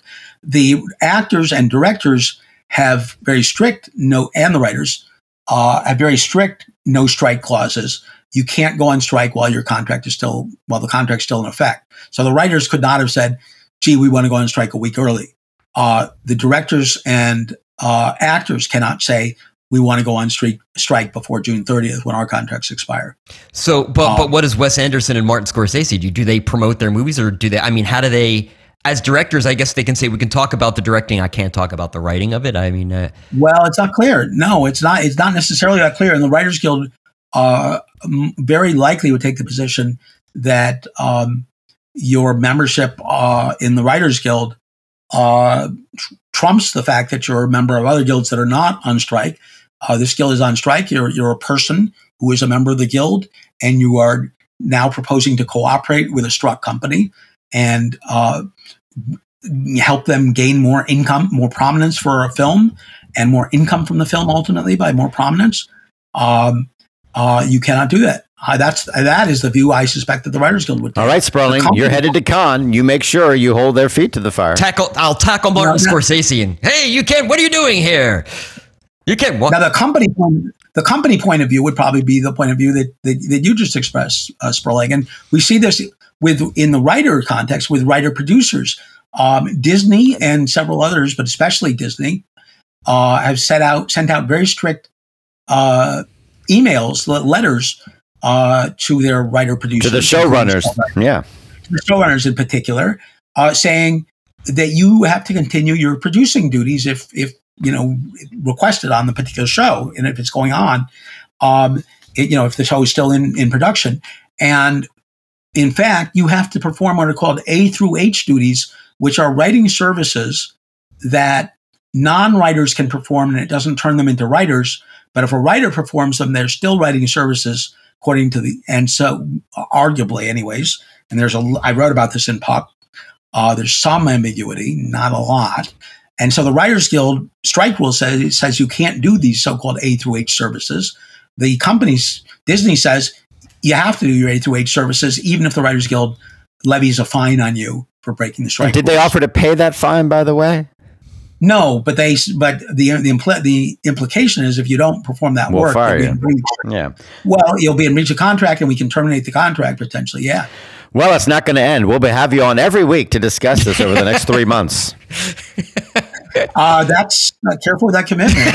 I'm, I'm, I'm willing to do it, but uh, All right. Well, we uh, we're, we're going to send people to puck.news. Uh, I don't think we can link directly to your work there because of the the paywall, but we can at least send you to the no, you website. can. You can. uh, You, You can, yeah. I'm a subscriber. How do we do it? I'm a Oh, subs- I'll send you. I'll send you the link. oh, sure. Sperling's a There's- subscriber. Well, sure. It's it's a really No, it's a- it's worth it. It really is There's a very very good. thank you. Yeah. No, we are. We we try to do uh, really strong journalism and journalism that you won't find in you know elsewhere. Um, and I'll and I'll send the link that you that you need. Great. And when you need a podcast, just let us know. Uh, well, we let you know when you got breaking news. We'll come back on the show, but we hope to have you on again without pestering you too much. But uh, thank you so much for taking the time.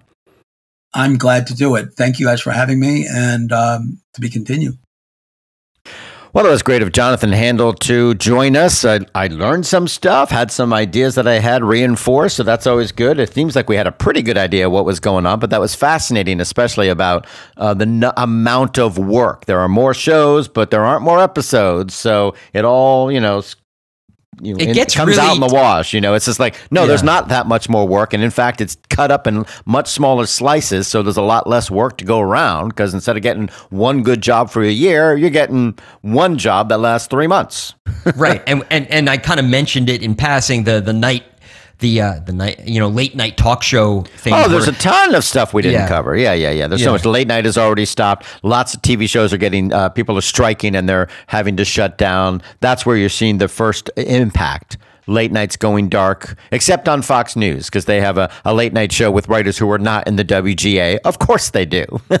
yeah well of course and they say do. look it's news sort of not really but you no, know no, no. It's a talk show. They recognize it, but they're just not in the WGA. oh well you know uh, one of the things that used to be you got like a 13 week contract if you were a writer on let's say the daily show now they're like no let's just do a day rate it's like what you got to fight for your job every day Yeah. so they're like yeah we need more security than that we can't move to new york city and then i mean moving to a place that costs that much So that's this- a lot of money This is May. We're looking at August before this thing gets uh, wrapped up, if at all. And as Jonathan pointed out, the the push and the need to wrap it up is complicated because there's no clear leader on the side of the studios. I'll and do it. Competing interests between the traditional studios and the major networks versus Apple, Amazon, and Netflix. So it's a that's a big mess. They want it to go on for uh, uh, eight weeks at least, six to eight weeks, and there's no particular need pushing them to end it after that. So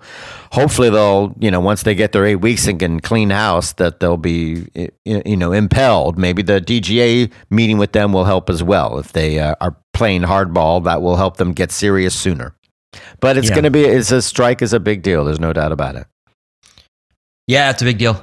Oh, Yeah. wait a second. Wait a second. If a Oh. strike is a big deal, I wonder what you think about, uh, you know, the fact that uh, it's time for Big Deal or Big Whoop, our weekly segment where we discuss the top headlines in entertainment and tell you whether they're really uh, important or just overhyped nonsense. Here's our first story. I'm trying to raise $11 billion. Do you know why, Michael? Why? so that I can actually buy uh, Paramount Global because it lost 25% of its uh, of its market cap this week. It's only 11 billion dollars now. So when does Apple come and buy it? And by the way, do you know that Paramount Global produces uh, Yellowstone? I did. Yeah, well, the, Yellowstone is dead. Kevin Costner is gone, and so is the TV series. Yes, that's right. Yellowstone is dead. Long live Yellowstone. Paramount made it official that Kevin Costner is walking away from the smash hit series Yellowstone. They will be launching a new spin-off in December that will contain Yellowstone in the title, much of the original cast, and possibly Matthew McConaughey in the lead role. All right, all right, all right. Uh, and yes, uh, by the way, episodes will stream on Paramount Plus. Hat, hat tip to our listeners for pointing that out. The- the- there's not a bad thing for them. They're like, we don't want to end the show, but by God, if we do, at least the spinoff will be ours. right.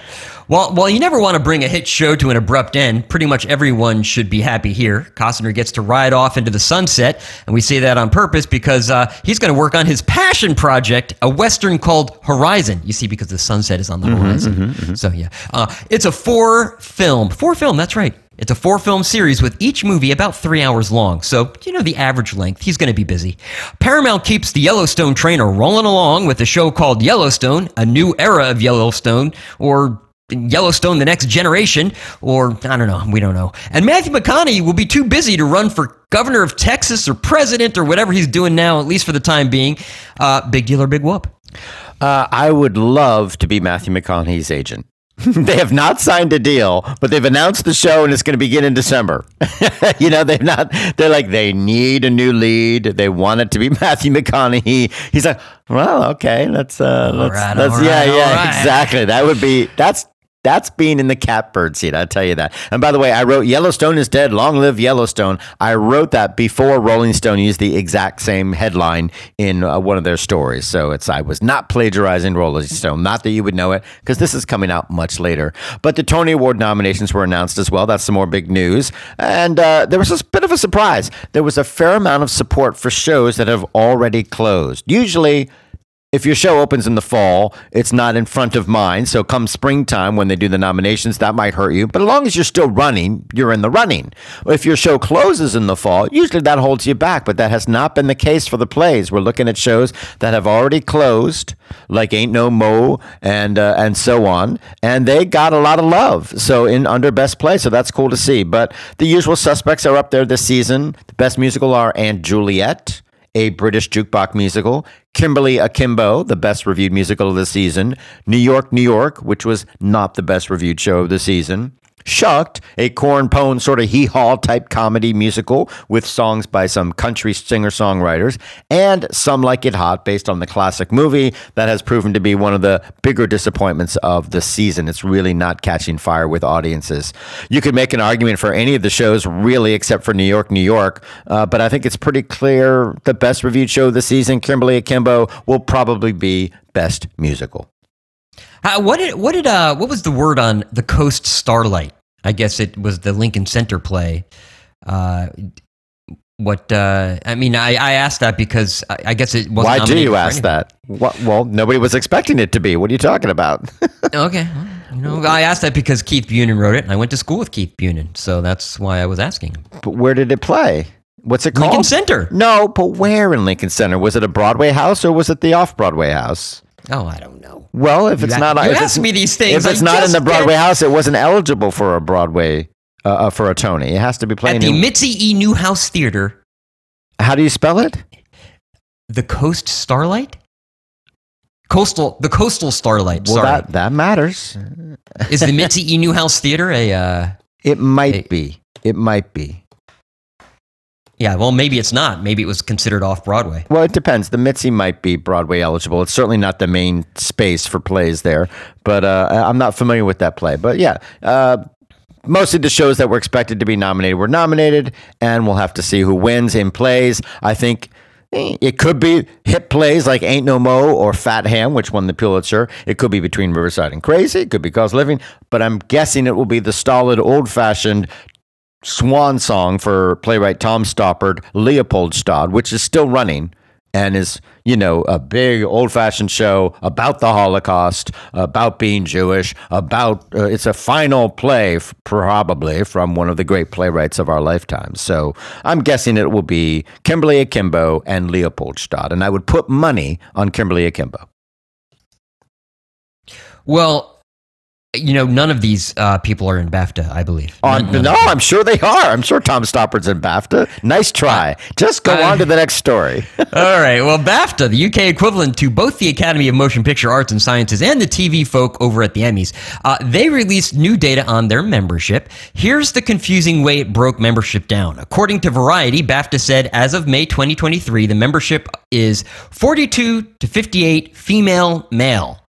So that's 16% from un- underrepresented ethnic groups, 7% with a disability and 12% LGBTQIA plus. Uh, you know, there's a 27, 20. Keep going, Yeah, keep going. In English, not British, but English, that means the vast majority of the people in BAFTA are white men. Almost 60% are male and almost 50, 85% are white. The BAFTAs said the goal of diverse nominees and winners should be addressed by increasing membership, not quotas, for categories. Big deal or big whoop? Well, um, let's look at how they reflect the actual population. Uh, whites make up about 83 to 87% of the UK. There's 63 million in the people in the United Kingdom. Uh, 51% of the population identify as female, slightly more than 50%. So, in terms of ethnicity, they're actually not bad. They're fairly accurate in terms of the entire population of the UK. If you're looking at London, of course, uh, they're falling way down. And when you look at London, that's a very diverse city. It's the heart of the entertainment business in the UK. And so they're clearly falling down on the job there. But in terms of the overall population, uh, about 16, 17% is people of color. So that uh, that's not so bad. 85% white. They're not so far off the population, but you don't want to just reflect the exact population. You want to have a diverse, growing body, uh, and certainly in terms of women, only 42% of the members are women, when in fact over 50% of the people in the population are women. So there's a lot of growth that could be done there. They could increase by 20% the number of women uh, if the men maintained the same, and you'd start to catch up and bump their numbers up. So they got a lot of work to do on women. They're doing better than you would think in terms of overall ethnicity because they are reflecting the population as a whole. Doesn't mean they don't have work to do and that the nominees and winners shouldn't better reflect both their membership and the great work that's being done. But, you know, uh, 16% of the population is people of color. 16, 17% of the population of the BAFTA is people of color. Not a reason to be complacent, but not a reason to point and yell either. You know, uh, that theory or that, that methodology, not theory. Methodology? Uh, it, the, the methodology of looking at the population and Yeah. then looking at the percent. Yeah, um, it it seems to be a sound one because uh, there was a huge complaint about UCLA, uh, the the percentage of Asian uh, population kind of over over trending. Uh, it was like thirty percent at one point uh, of you know the the Asian uh, population at UCLA, and so eventually people just said, well, what's the percentage of Asian population in the state of California? It's a state school, and it was fifteen percent. And so the Asian population was was uh, thirty percent. The white population at UCLA was twenty six percent. Well, and here's- then here's where- here's La- where Latino was kind of Here's where you're dropping the ball. What is the population of people who are 18 and entering college? In which case, you're going to see a much higher representation of people of color uh, at that time. The same is true, of course, in the UK. Are you talking about the entire population? They're not doing so bad. If you're looking about people under 30 and thus the people who are entering into the business, uh, I'm sure they are far more diverse than those numbers indicate, and that they need to be doing a much better job of making sure their membership is reflecting the new young blood that's coming in. So it's it's not a it's not a great job, but it's just a way of saying, well, stepping back, not so bad. However, young people and the people, the audience of the future is much more diverse than 85, 15%, and they need to do a better job. Author James Patterson just sold his 100 millionth book. Wow. Okay, yeah, okay, not just sold his 100th million book, we're speaking metaphorically here. He recently passed 100 million copies of his books sold, according to Patterson's publisher. But wait, that's not 100 million copies in his career, okay? That's 100 million copies of books officially sold, according to BookScan, since it started tracking actual book sales in 2004. Now, why am I putting an emphasis on all of this? Because I actually interviewed James Patterson in 2001 on the film Along Came a Spider. He was already a best-selling author back then. Oh, huge, those, yeah. th- those those books weren't even being tracked in any case. One type of format it doesn't cover all of those book scan things. Ebooks, which just happens to be the most popular format for current fiction bestsellers for the kind of books that James Patterson writes. In that same time span, Dr. Seuss sold 83 million copies. They're followed by J.K. Rowling at 65 million copies, Jeff Kinney at 63 million copies, Nora Roberts at 51 million, Mary Pope Osborne of Magic Treehouse fame at 49 million, and John Grisham at 42 million. Is this a big deal or a big whoop? And where the heck is Stephen King on this list? And is the book my daughter just bought, uh, that that that counterfeit book, part of this? No, it probably. It, it, it, I, I'm not sure it would be. Probably not because I doubt it was a new copy. Right? You said there were. It was. Well, you said there were lines and things written in it, and they were No, underlined. no, no, no. Meaning that the print version of the book my daughter bought actually was typeset in underline. It was just Oh, the, the whole weirdest. thing. The whole thing. Yeah, well, they got they got a copy from a third party company that probably is not registered and would not count it. It might count as a book. I don't think BookScan tracks Amazon sales. they don't. I, No, I would think they, don't. These are mo- mostly point of purchase sales. So you think about that. Amazon is the number one bookseller in the country. They also dominate in ebooks. So there's a lot of books not being covered here. James Patterson sold his uh, had his first published novel in 1976, about 30 years, 25 years before you interviewed him. So yeah, he's been a big author for a long time. This is just one one sliver of all the books he has sold. My goodness. And you want to feel like totally uh, like an underachiever. When I interviewed him, he had this Blackberry because that Blackberries were a thing then, right? And it was like brand new, you know, this Blackberry, ooh, cool. Uh, and he was answering email on it for his company that he worked for. He was running an advertising firm. Right. Yeah. He was. Yeah. And so writing was like a like his night job. I was like, so you're a best-selling author at night and you are an advertising executive. I am not doing enough. In any case, uh, I, I don't know how to dance either, which is going to be a problem if I want to go on Dancing with the Stars now that it's back on ABC. I mean, TV is getting crazy as everyone tries to figure out what should stream and what should be on broadcast. At Disney, they've just decided that Dancing with the Stars should air live on network TV. After one season on Disney Plus, it's returning to ABC. Tyra Banks, of course, is gone, but the show will be back bigger than ever, or so they say. Also coming to ABC is 911, the biggest primetime hit among 18 to 49 year olds. It was airing on Fox, but the per episode fee wasn't making any sense for Fox, which used to own the show until the studio was sold to Disney. Now that Disney owns Fox, you know, Fox said, hey, you know what? You take it, ABC. They'll keep the sign, the spinoff. So Fox will still have the spinoff 911 Lone Star, which is younger and thus still cheaper for them. Big deal or big whoop? Uh, well, it's, it's you know the, the the economics is they're fascinating. Plus, its sixth season ends in May with 94 episodes. Remember when that was the magical era? You know, hit 100 and go into syndication. They'll probably still do that. It's a show with pretty self-contained episodes along with season-long arcs, but they do have you know exciting rescues every single episode. Uh, and Lone Star with Rob Lowe was just in its fourth season, but they're not charging so much that Fox can't afford to do it. So Fox, the TV network, is separate from Fox, the studio, which Disney now owns. So Disney, well, we bought the studio, we might as well buy the show. It's crazy world. Well, of course, there's a World Video Game Hall of Fame. There has to be. It contains 40 video games, including the four new inductees, and it began welcoming games in 2018. It's part of the National Museum of Play in Rochester, and that's Rochester, New York, and a major expansion will open to the public on June 30th. That 90,000 square foot space will include interactive displays of video games, including the newest members of the Hall of Fame.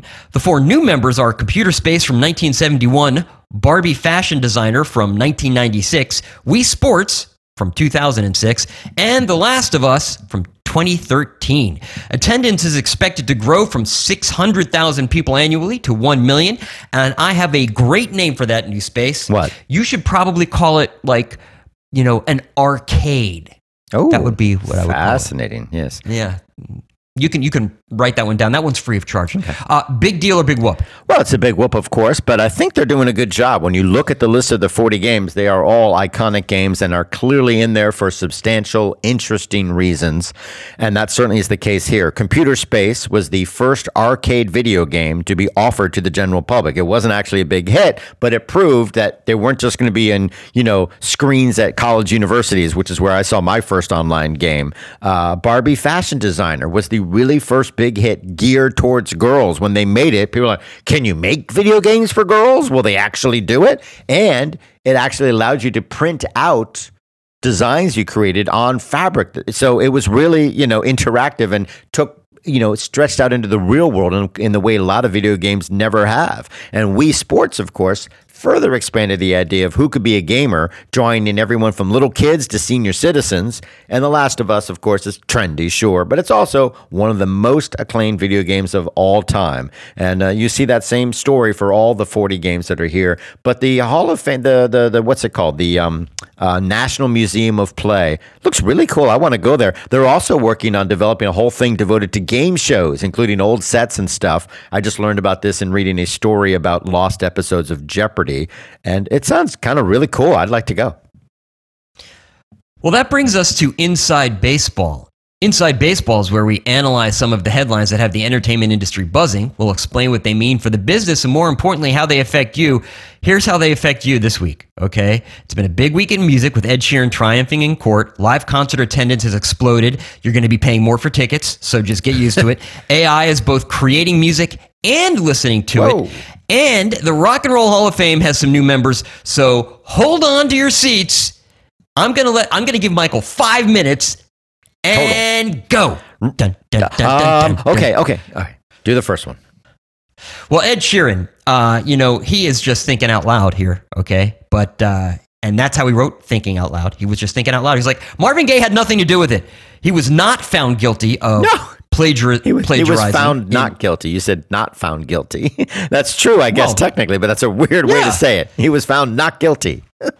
Yeah, he did of of plagiarizing Marvin Gaye's "Let's Get It On" with his hit song "Thinking Out Loud." Now, I guess this one of the smoking guns here was that Sheeran in concert segued back and forth from his song "Let's Get It On" and, and you know between his song and "Let's Get It On." Calm, and calm down, Sheeran- calm down, calm down. Catch your breath. Yeah, I, I think I think Jonathan Handel was so exciting a guest that uh, that Yes, you got very very hyped up. So in court, uh, the the prosecution or however you call it in this sort of civil case said, "Look at this. Here's Ed Sheeran in concert. the plaintiff? segue. The plaintiff? Thank you. Say well, the lawyer for the plaintiff segueing in concert from his song "Thinking Out Loud" right into Marvin Gaye's "Let's Get It On." There you go. What Right. could be clearer? So Sheeran's lawyer said, uh huh, put Ed on the stand, handed him a guitar, and then Ed showed how he can segue from thinking out loud to let's get it on, then from let's get it on to another song to another, and how you can segue from a gazillion songs because they're all built on the same basic building blocks of three chords and the truth. So it's really not demonstrative of anything. And in fact, in the case, there was no accusation that he copied the lyrics or the melody. It's like, well, what did he copy? Oh, the chords and the rhythm, which is, I guess is a little better than the Blurred Lines case where they said, well, you copied the feel of the song. That that case is what we're talking about here. Blurred Lines was this landmark case in which the people who owned Marvin Gaye's got to give it up sued, and they won, and it was a travesty. It was just a ridiculous, ridiculous ruling, and it's had shockwaves throughout the industry. People are giving credit to songs where they wouldn't need to otherwise. People are suing more when they wouldn't have before, and there's a really big hope that this case may stop the madness. And there are multiple articles from lawyers and songwriters and people in the industry saying maybe this will be a bulwark, and people will say, oh, hold on a second. We shouldn't cave in and pay money when we didn't rip somebody off, and sanity will prevail again. That maybe this case will be seen as the one that sets the standard rather than the outlier of blurred lines, which is, well, it feels the same. It's like, that's not copying, that's not plagiarizing. So there's a huge sigh of relief from the industry. It's a very big case. Maybe people can go back to being creative and not checking with their lawyer every time they do a rhyme that may have existed once before in history. You know what? Uh, if you really want to see how those four chords work, search for Axis of Awesome on YouTube. They have a, a video. It's been, I mean, 47 million times it's been viewed or something like that. Uh, it's called Four Chords, and they go through songs from Journey through, I mean, every hit song you can think, Lady Gaga, Paparazzi, and uh, and they basically play the same four chords and show how you can transition from song to song. Exactly. And it's that's pretty much Yeah, He's he's Yeah. right. Live Nation, by the way, hit a record quarter and there was record attendance at live music at their venues. So last week we told you Live Nation had pissed off Taylor Swift, screwed up a Bad Bunny event, and been publicly shamed in congressional hearings. And yet its CEO made big bucks. Why? Because business is good. And here's more proof. The first quarter of 2023 scored a record $3.1 billion in revenue for the ticketing and live venue giant. It also sold a record 19.5 million tickets to fans at its own venues, and 145 million tickets were processed by Ticketmaster. Now you can do your Keanu Reeves imitation. People keep asking if live music is back. yeah, I'm thinking it's back.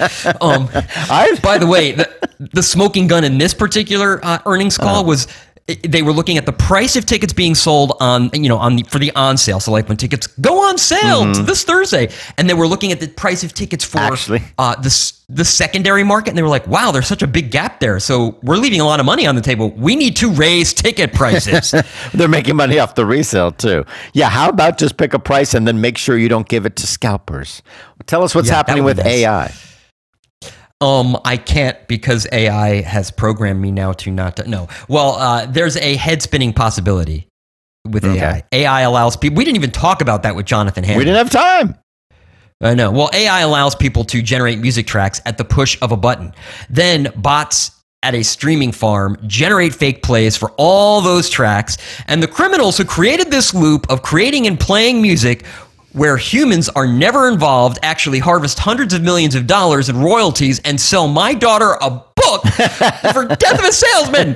Uh, is, is this the future of music uh, where, you know, We just described it. my question, yeah, it's the future of music streaming. I guess. I, I It's guess. not. Well, maybe it's not. It's happening No, no. right now. The AI. So you're saying it's the present? It is. The AI music app Boomy had tracks it uploaded to Spotify deleted en masse by the streamer. Why? Because it detected, that is Spotify, fake streams being generated by bots for all this fake music. I'm putting that in quotes. If it's generic music that actual people neither wrote or generally listen to. Now, Boomy is not as fault as such, they say, but every day more and more artificial music is clogging up the system, and more and more they're soaking up the money, maybe up to a billion dollars last year alone, because there's a big pot of royalty payments. And if you generate streams, you get a cut of it, even if you're the only one who played your own music. As long as you can generate a billion tracks played of your own stuff, you'll get a royalty payment.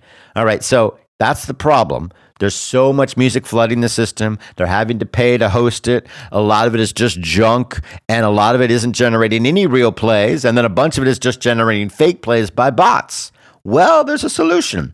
The user centric model of subscribing would help end this. So if I subscribe to a service like Spotify, the music that I listen to is what gets a cut of my, my subscription fee. So all the royalties that I pay out go to the people I actually listen to. Yeah. So if you create an account and generate 1 million streams, well, your account, you had to pay $10 to create it, you get that $10 back. So there's no real gain.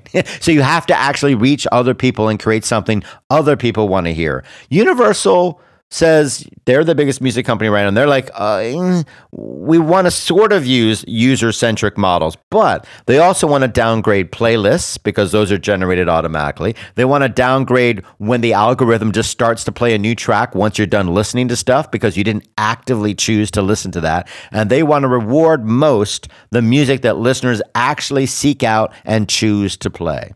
And I think that makes sense. I, you know, I think a user-centric model works. I think dramatically downplaying the algorithm, you know, just shoving music in your face, I think that makes sense. Just so you turn on the radio doesn't mean you ask to play that particular song.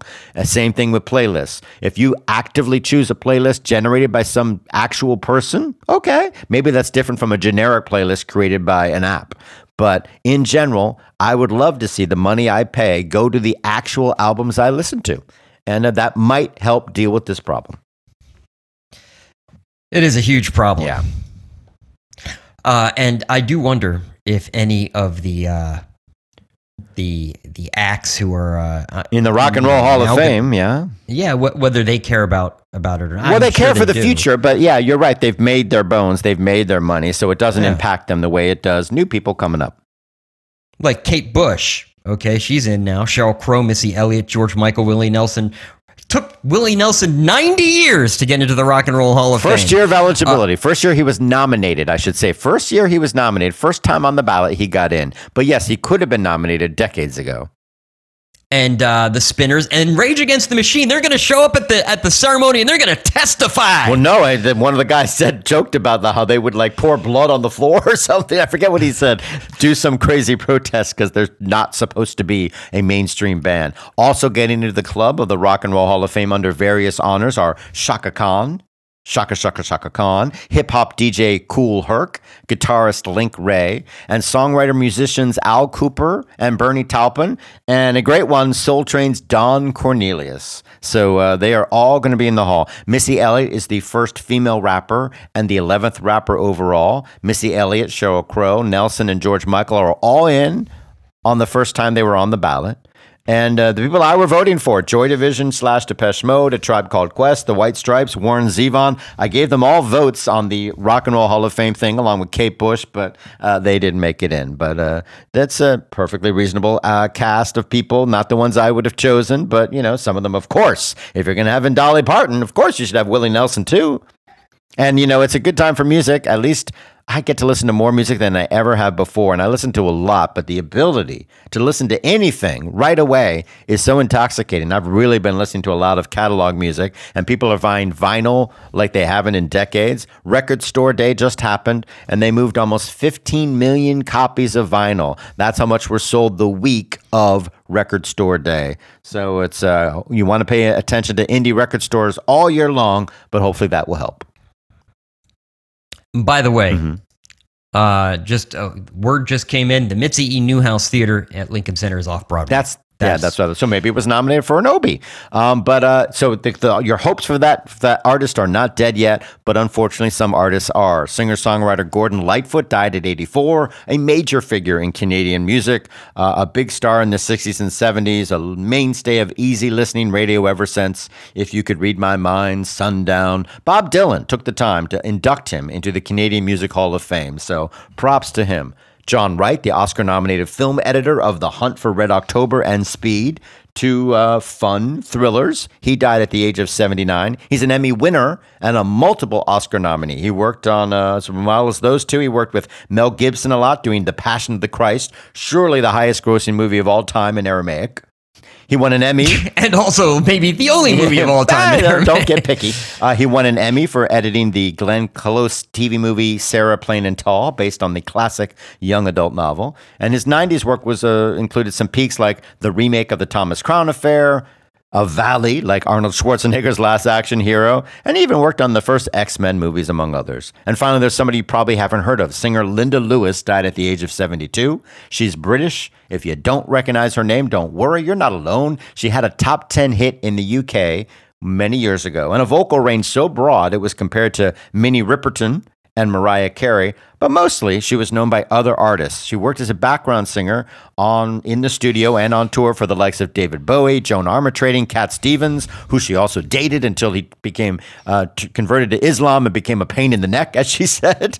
Rod Stewart, she worked with. Her career stretched from playing a teenager screaming in the audience for the Beatles in A Hard Day's Night. She was in the crowd screaming for the Beatles in A Hard Day's Night as a kid then she ended up in the 70s performing at the first Glastonbury Festival in 1970. She was on Bowie's Aladdin Sane album, uh, dated Cat Stevens, and she enjoyed a big hit. That was the cover of a 1963 song called It's in His Kiss which she made a hit in the UK, and Cher later covered as the Shoop Shoop song. So you've probably heard of that. And her last collaboration came out in March. So she worked all these years. Why do I know her? Why am I speaking of her? She's cool. She's very good. And there's a great compilation that really makes a great argument for her talent. It's called Reach for the Truth.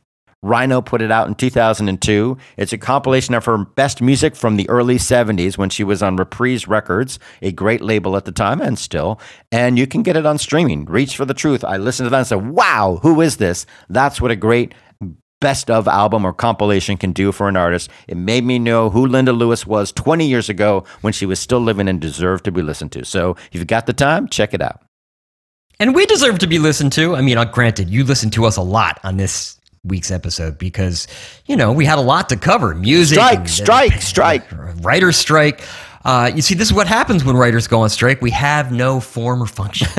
Uh, you know what though? Subscribe to our show in itunes google podcasts microsoft marketplace stitcher spotify anywhere they give podcasts away for free. Uh, you know you can subscribe to us, rate, review us in those, some of those places. It helps us out when you do. Uh, set up a bot to stream our episodes uh, automatically so that we get paid the zero cents per stream that we. Uh, uh maybe actually don't do that since we don't get paid. Links to all of the stories we've discussed on today's episode can be found on our website, showbizsandbox.com. That's where you'll find those ways to subscribe to us as well as ways to contact us. Dirt at email, dirt at email? No, dirt at showbizsandbox.com. That's D I R T at showbizsandbox.com. Or you can call and leave us a voicemail at 888-567-SAND. That's 888-567-7263. We're on Twitter. We're at Showbiz Sandbox is our handle. We're on Facebook. Facebook.com slash Showbiz Sandbox is where you can uh, like our page. And you know what? Jonathan Handel has a website. It is jhandel.com. That's G, G, no, J, as in Jonathan, H A N is in Nancy, D E L dot com. And that's where you can find some of his work. I'd like to thank him for taking the time to join us this week. Uh, now, the music that you hear at the beginning and end of each show is by the popular indie rock group MGMT. They can be found on their own website, who is mgmt.com. Michael Giltz can be found online, and every week it's he's got a, you know, something new and exciting for us. What is it this week, Michael? This week it's I wish I were in Cannes.com which very well may be a website. But uh, you know what? If you can't find any of Michael's coverage of the entertainment industry there, why not head on over to michaelgiltz.com where all of his work is aggregated? Some of my work can be found on celluloidjunkie.com. Until next week, play nice.